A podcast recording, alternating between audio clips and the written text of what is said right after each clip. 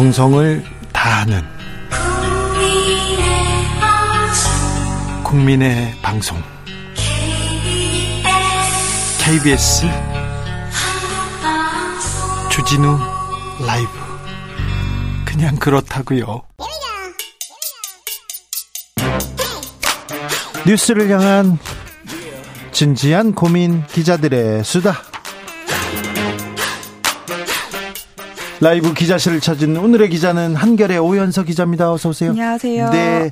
요즘 무슨 일 때문에 바쁩니까? 이 예산안이 생각보다 합의가 지금 잘 안 되고 있는 상태여서 네. 하루에도 몇 번씩 여야 원내대표가 만나서 막 협상도 하고 그러다 쟁점이 또 줄기도 하고 다시 늘기도 하고 막 이런 상황이거든요. 항상 그랬잖아요, 그런데. 네, 그렇긴 한데 올해는 특히 더 이제 정기국회 마지막 날인 내일까지도 합의가 안 될 수 있다 이런 좀 난항이 전망이 되면서 조금 더 어려운 것 같습니다. 여기에 변수가 있습니다. 이상민 네. 회의만. 이게 좀 변수인 것 같은데 이거 어떤 영향을 미치고 있어요? 다시 제출을 해서 이제 오늘 보고가 됐고요. 내일 이제 민주당은 표결 처리까지 하겠다는 계획인데 사실 지금 말씀드렸다시피 예산안이 합의가 안 되고 있는 상태잖아요. 그러면은 내일 열리려고 했던 이 본회의에도 사실상 처리할 안건이 없기 때문에 안 열리면 또 해임 건의안이 늦어질 수 있고 뭐 이런 상황이거든요. 그런데 예산안은 네. 정부 여당에서 이렇게 하, 처리를 하려고 하고 그래서 우리가 예산 이렇게 좀 처리해 주세요. 이렇게 하면서 야당을 이렇게 설득하고 이렇게 손을 어, 잡고 가고 그러는 거잖아요. 그쵸. 근데 지금은 좀 다르게 되는 것 같아요. 계속 중간에 어쨌든 이상민 해임, 이상민 장관 해임 건의안도 올라오고 다른 현안들도 계속 협상 테이블로 올라오다 보니까 예산안도 쉽게 뭐를 내주고 하려는 그런 여당이든 야당이든 둘 다 그런 분위기가 감지가 되지 않고 있습니다. 그죠? 네, 그래서 오늘 뭐 정기국회 마감일인데 사실 오늘도 간격이 많이 좁혀지지 않아서 물리적으로 좀 주말까지도 내다보고 있는 상황입니다. 지금. 그러니까요. 오늘 시간이 가면서 좀 협상 타결 가능성 별로 없다 이렇게 얘기하는데 나중에 이렇게 타결된 거 보면 국민 입장에서 본 건 보면요 이런 걸 가지고 싸웠나 참 음. 이분들 뭐 하시나 막 이런 얘기 할만 들을만 하거든요. 그런데요 막판까지 좀 난항이 되 는 예산안이 있는데 합의 못한 예산 뭐뭐 있어요? 일단 전체 감액 규모 가지고도 여전히 이견이 있고요. 민주당은 5조 1천억 원 이상 감액을 주장하는데 이 정부는 재정 건전화 기조를 앞세우면서 그럴 수 없다고 맞서고 있고 계속해서 이제 뉴스에 나오는 예산이 공공 분양 재택 국민의힘이 그러니까 정부가 추진하고 있는 공공 분양 재택 예산, 공공 분양 주택 예산 그리고 민주당의 공공 임대 주택 예산 을 지금 어 절충점을 마련하지 못하면서 계속 이제 팽팽하게 대립을 하고 있는 상황이고요. 또 예산 부수 법안이라고 있습니다. 법인세 인하를 또 어 정부에서 이제 정부 안을 제출을 했는데 이것도 지금 민주당이 받아들일 수 없다고 음, 하면서 음, 초부자 감세다. 예, 부자들만 네, 위해서 지금 뭐 코로나 시대에도 부자들 뭐 기업은 그리고 재벌들은 돈을 많이 벌었는데 거기부터 깎아주는 게 말이 안 된다 이렇게 얘기하는데 네. 국민의힘에서는 안 된다 이거 깎아줘야 해야 된다 얘기하죠. 네. 김진표 국회의장도 좀 2년 시행 유예 조건으로 20% 낮추는 거 어떠냐는 중재안을 내고 있는데 민주당은 아직 그거에 대해서는 완강하게 거부하고 있는 입장이라고 합니다. 네. 민주당에서 단독으로 처리할 수도 있습니까?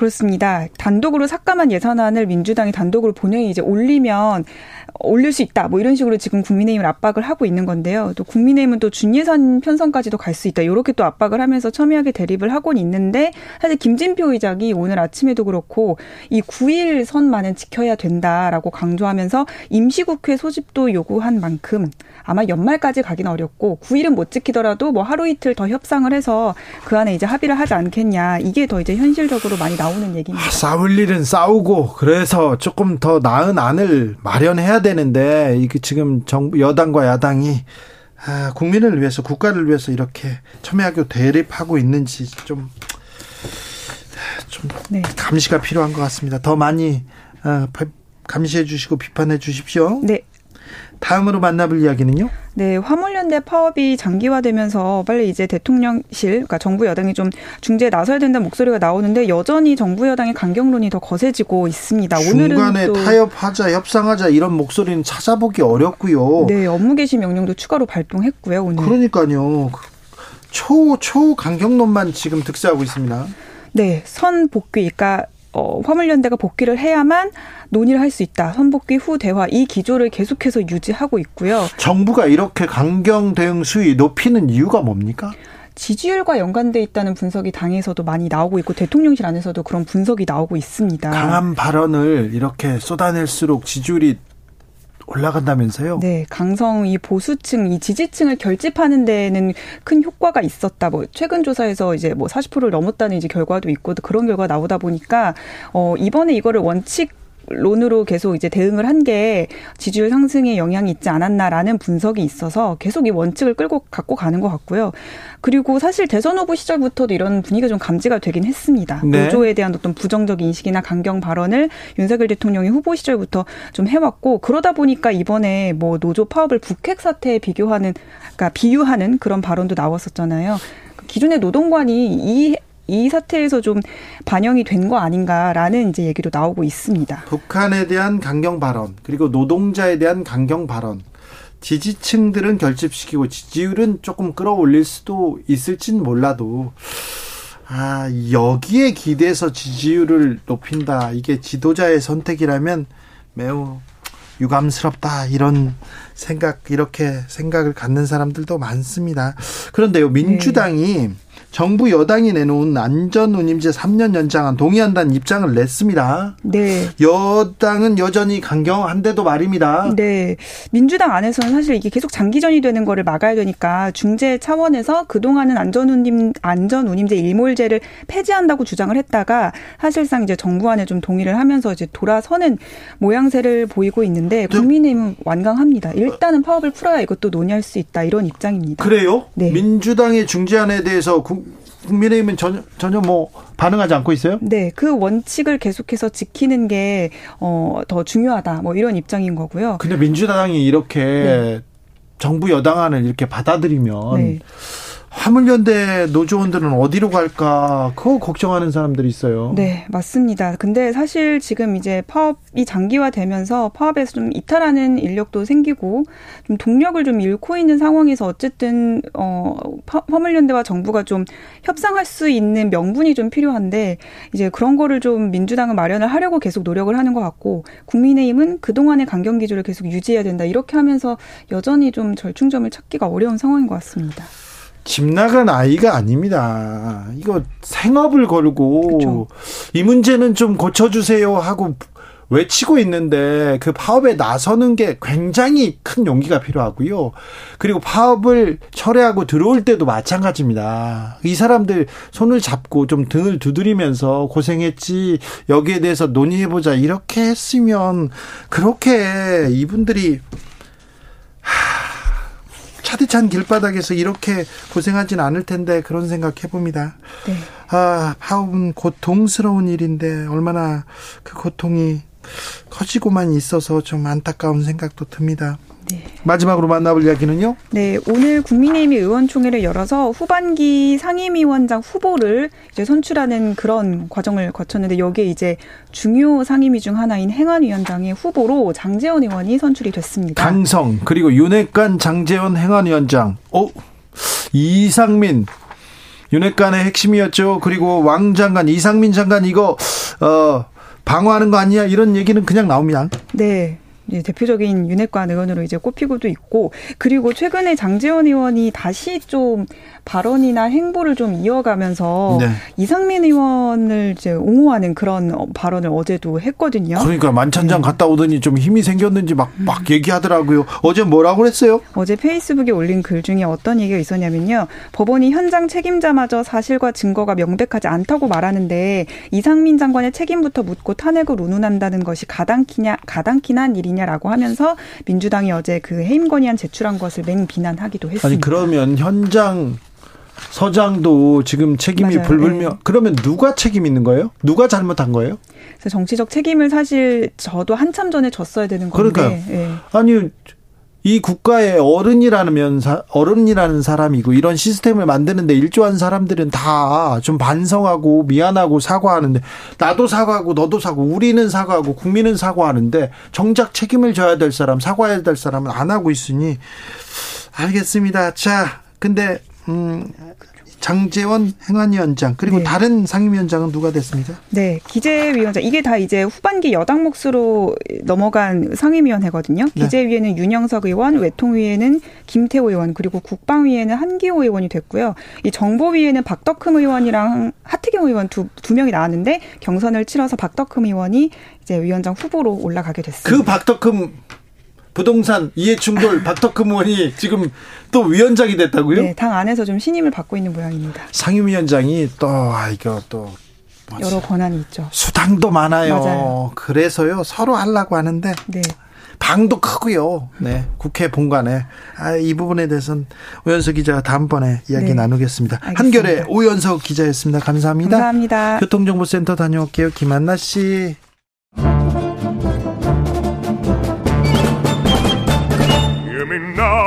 여기도 뉴스 저기도 뉴스 빡빡한 시사 뉴스 속에서 가슴이 답답할 때 뇌 휴식을 드리는 시간입니다. 오늘도 맛있는 책을 만나 보겠습니다. 책의 맛. 오늘 책을 읽어주실 특별 손님 모셨습니다. 박혜진 아나운서 다람 출판사 대표하고 계신 박혜진 아나운서 모셨습니다. 안녕하세요. 네, 안녕하세요. 네. 오늘은 아나운서 박혜진 아닌 네. 다람 출판사 대표 네. 박혜진으로 인사를 드리게 되었네요. 네. 반갑습니다. 반갑습니다. 네. 어, 우리 청취자들에게 책을 읽어 드리러 오셨어요. 어, 네. 오늘 오시는데 지금 밖에 신경민 앵커가 계신 거예요. 저 깜짝 놀랐잖아요. 그러니까요. 아, 뉴스 데스크, MBC 뉴스 데스크의 어, 중흥기를 이끌었던 두 분. 네. 와, 아니 이게 무슨 우연인가요? 축하 사절인 아, 그런 건가요? 박혜진이 그렇게 중요한. 네, 네. 아, 축하해 주시러 오신 것으로 저는 그렇게 네. 그냥 받아들이겠습니다. 네. 사실 저 KBS 라디오는 처음인데. 아, 진짜요? 네. 정말 처음인데 이 주진우 라이브는 제가 뭐 차로 이동을 하거나 네. 집에서 저녁 준비할 때 저도 종종 듣거든요. 네. 그런데 오늘 여기 주진우 라이브 청취자 여러분들께 인사를 드리게 되어서 정말 반갑습니다. 알겠습니다. 네. 자, 오늘은 어떤 책을 만나봅니까? 아, 정말 따끈따끈한 신간입니다. 아, 그 전에, 네. 그 전에. 네, 네. 아나운서가 그냥 뭐 음. 텔레비전에 나가시거나 뭐 예능에 나가시거나 뭐 이렇게 하면 그렇게 어렵지 않게 그럴 텐데 출판사를 차려가지고 대표가 됐어요. 왜 그랬어요? 아, 왜 그랬냐고 따져 묻는 건 아니시죠? 어, 방송을 사실 시작하게 된 것도 저는 사람들이 사는 이야기에 관심이 많은 사람이었거든요. 그래서 자연스럽게 방송인이 되었었고, 역시나 책은 이야기 한가득 이야기 보따리 아니겠습니까? 네. 그래서 저에게는 사실 이렇게 넘어오는 일이 이렇게 동시에 이런 일을 하는 일이 굉장히 자연스러웠는데 네. 저는 책이 참 좋아요. 왜냐하면 특히나 요즘 같이 이런 세상이 너무 빠르고 네. 너무 모든 것이 넘쳐나고 각박하기도 해요. 네, 너무 시끄럽고 이럴 때 왜 균형이 필요하잖아요. 네. 그럴 때 책을 보면은 조금 호흡을 가다듬을 수도 있고 네. 또 다른 사람들의 이야기를 듣다 보면은 네. 나의 부족함도 좀 돌아보게 되고 네. 그리고 더 나아지고 싶은 어떤 그런 용기도 얻고 네. 또 일상에서 평화로움도 얻고 네. 여러모로 좋습니다. 제가 독자로서 최소한 네. 그래서 많은 분들도 그런 비슷한 느낌을 가졌으면 좋겠어서 알겠습니다. 책을 만들게 되었습니다. 저도 정치 검사들한테 막 쫓길 때 어, 검찰청에 끌려갔을 때 경찰서에 끌려갔을 때 어제처럼 재판 받은 날은 꼭 음. 저녁에 혼자서 이렇게 연애 소설을 읽습니다. 연애 소설. 네. 네 추천해 드릴 만한 것도 있어요. 아우, 네. 그렇습니까? 네. 자, 오늘 따끈따끈한 신간이라고 어떤 책 추천해 주시겠습니까? 네. 제가 정말 며칠 안 된 신간이에요. 따끈따끈합니다. 네. 에세이 앤솔로지 쓰지 못한 몸으로 잠이 들었다라는 제목부터가 절절하죠. 네. 네.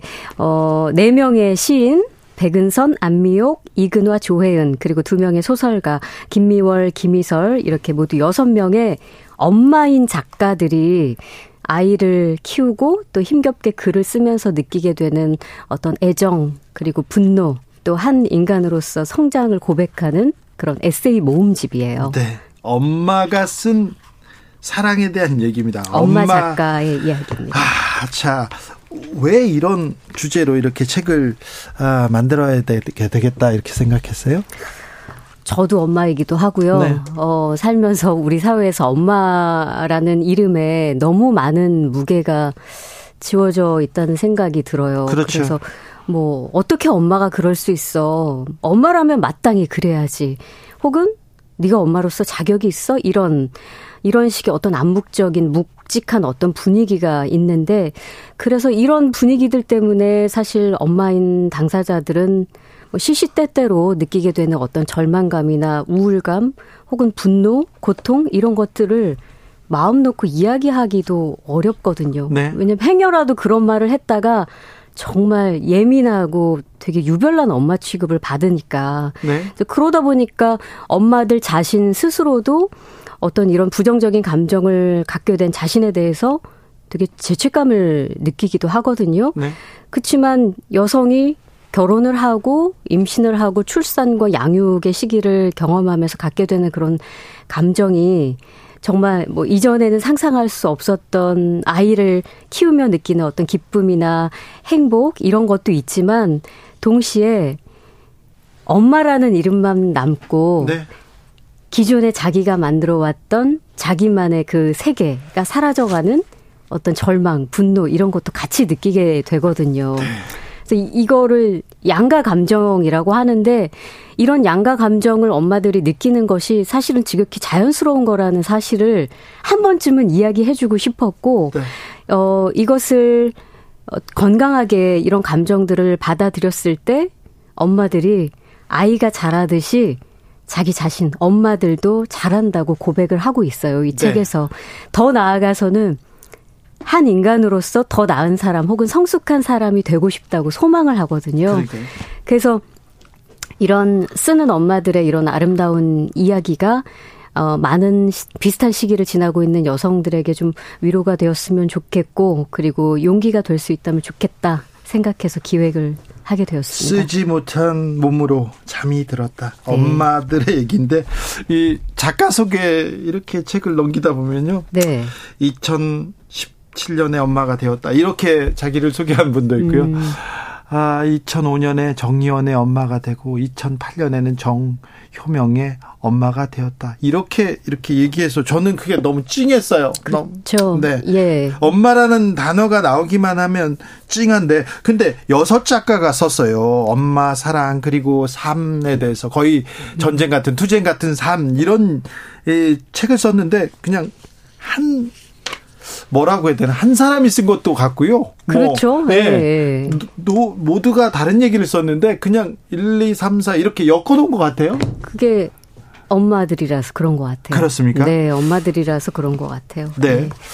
아, 음. 저, 이, 첫, 첫 단락에 이런 얘기가 나옵니다. 백은선 작가의 얘기죠. 네. 예, 얘기가 나오는데, 엄마로 산다는 건 말이야, 천국을 등에 업고 지옥을 지옥불을 건너는 거야. 음. 말해놓고 보니까 정말 그런 것 같았다. 천국은 내 두 팔 안에 있어. 그렇죠. 아이는 뭐 천국이죠. 네. 그런데 아 그런데 발 아래는 불길이 넘실대고 있다. 넘실거리고 있다. 나는 무서워진다. 혹시라도 놓치면 다 타버릴 테니까. 음.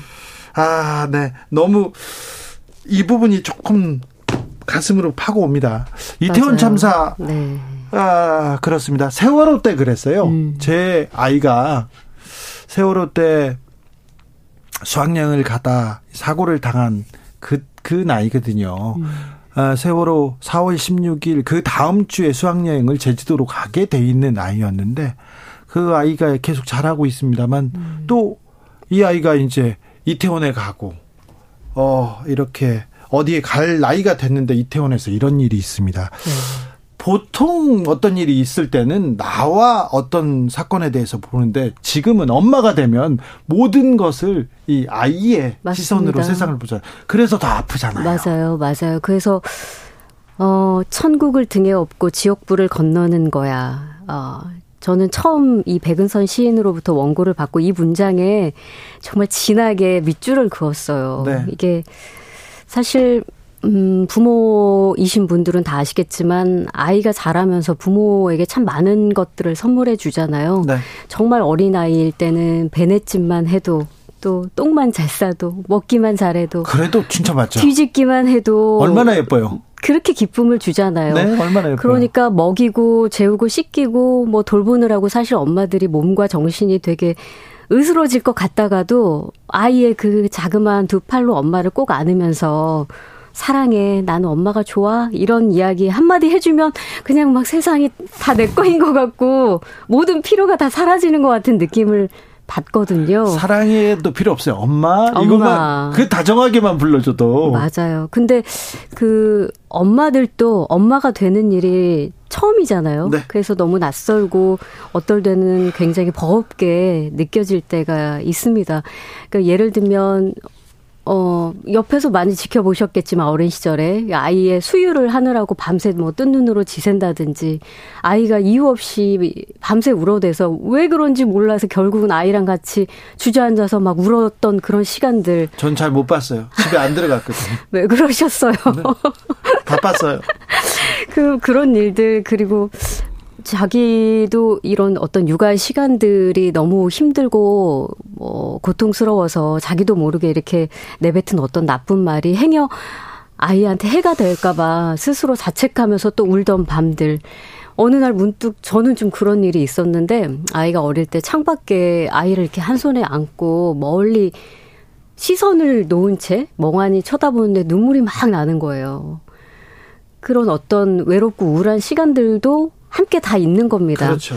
예. 그래서 어 너무 이해할 수 있는 게 평생 그냥 나 자신만 알고 나만 관심 있고 나만 돌보던 사람들이 한 생명을 키워내고 어떻게 만들어낸다는 게 너무 엄청난 일이라는 그렇죠. 걸 느낄 때가 있거든요. 그게 덜컥 겁도 납니다. 네. 근데 그런 동시에 또 엄마가 아닌 나 자신은 또 한켠에서는 점점 지워지고 사라져가는 경험들을 하게 되니까 네. 많은 두려움이나 불안 이런 것들이 공존하게 되는데 네. 이 책에서 김희설 작가가 이런 이야기, 이 책을 다 쓰고 난 이후에 네. 어떤 글에 이런 글을 쓰셨더라고요.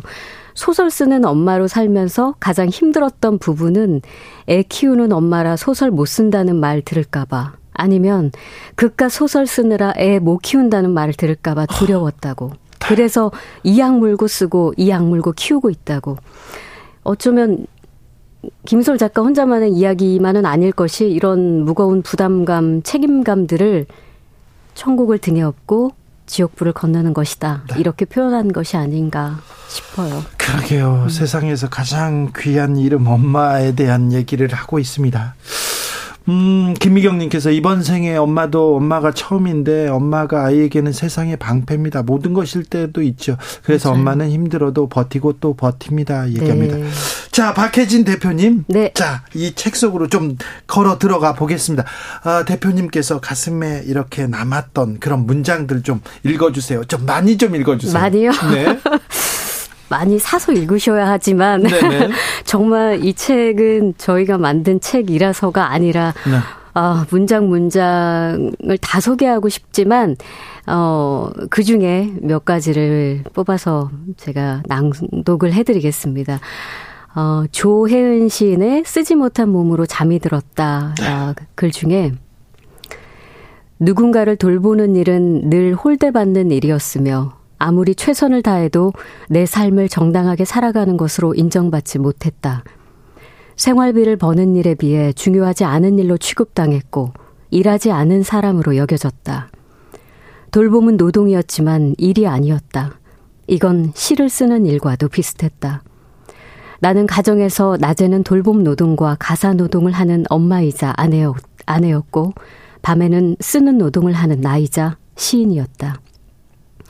이 가정에서 나는 전자 때문에 무시당해도 되는 사람이었고 후자 때문에 비난받아도 되는 사람이었다. 내 일터는 집이었고 작업실도 집이었고 쉴 곳도 집이었다. 모든 모순이 시작되는 것도 바로 집이었다. 그리고 다음 글은 이근화 시인의 숨구멍이라는 글에서입니다. 네. 종종 가까이 지내는 사람들의 욕망은 아무렇지도 않게 무시되고는 한다. 또는 너무 가까워서 가까이 하기에 너무 먼 당신이 되기도 한다. 거리 조정이야말로 내가 가장 중요하게 생각하는 것인데 거리 조정의 불필요함을 사랑이라고 가족의 특별함이라고 여긴다면 일상이 불편해지게 마련이다. 사랑이 어떻게 달라지니? 가족인데 그럴 수 있어? 누군가 이렇게 말한다면 한쪽이 일방적으로 인내하고 희생을 감수할 것을 요구하는 부당함이 그 안에 있는 것이 아닐까? 대개는 그 양보의 자리에 엄마가, 아내가, 며느리가, 딸이 위치한다. 또 있어요. 네. 계속 읽어주세요. 그래도 네. 돼요? 끝날 때까지 읽어주세요. 네. 백은선 시인의 돌려받는 사랑 중에서 잠든 아이를 조심스럽게 침대에 눕히고 거실 한켠에 있는 내 책상에서 조심스럽게 타자를 치던 새벽. 나는 무엇이 그토록 간절했을까? 내 이름을 갖고 싶었다. 미치도록 그랬다. 누구의 며느리도, 누구의 아내도, 누구의 엄마도 아닌 그냥 나. 그 자리가 점점 좁아지고 있었다. 그리고 이 부분은 3번은 되지 않기를 김미월 작가님의 글 중에서인데요. 네. 그럼에도 나는 대답한다. 솔직히 한때는 아이를 낳지 않겠다고 생각했었노라고. 그런데 지금은 그와 반대로 아이를 낳겠다는 생각을 한다고. 전에도 진심이었고 지금도 진심이다. 엄마가 자신의 아이를 원망하면서 사랑하고 부정하면서 긍정하는 이 곤혹스러운 양가 감정이야말로 더없이 자연스러운 것 아니겠는가. 중요한 문제는 따로 있다. 과거로 돌아간다는 부질없는 가정하에 아이를 낳을지 말지 선택하는 것이 아니라 이미 세상에 태어나 씩씩하게 커가고 있는 아이와의 삶에서 내가 앞으로 어떻게 살아갈지를 결정하는 것이다. 이 글의 서두에서 나는 아이가 생긴 후 다른 사람이 되었다고 고백했다. 더는 읽고 쓰는 일상을 누리던 사람으로 살지 못하고 있다고 말이다. 그것은 내가 무엇을 잃었는지에 대한 고백이었다. 무엇을 얻거나 무엇을 배웠는지에 대해서는 말하지 않았다. 그런 것이 있는가? 있다면 무엇인가? 역시 답하기 어려운 문제다. 다만 분명히 말할 수 있는 사실은 내가 더 나은 사람이 되고 싶다고 생각하게 되었다는 것이다. 그렇게 되면 내 아이에게도 더 좋은 일일 것이므로 나는 아이에게, 아이의 벗들에게, 아이의 이웃에게, 아이가 앞으로 살아갈 세상에 더 나은 사람이 되고 싶다. 이것은 일견 소설 쓰기와는 상관없는 문제처럼 보일 수도 있다. 하지만 실제로는 그것과 긴밀하게 연결되어 있는데 소설을 써야 내가 더 행복해질 수 있고 그래야 더 나은 사람이 될 수 있기 때문이다. 네. 아, 네. 아, 마음을 울립니다. 네. 아, 참, 여성이 꿈꾸는 것, 엄마가 꿈꾸는 것, 차이가 좀 있어요. 안타깝게도. 그렇죠. 네.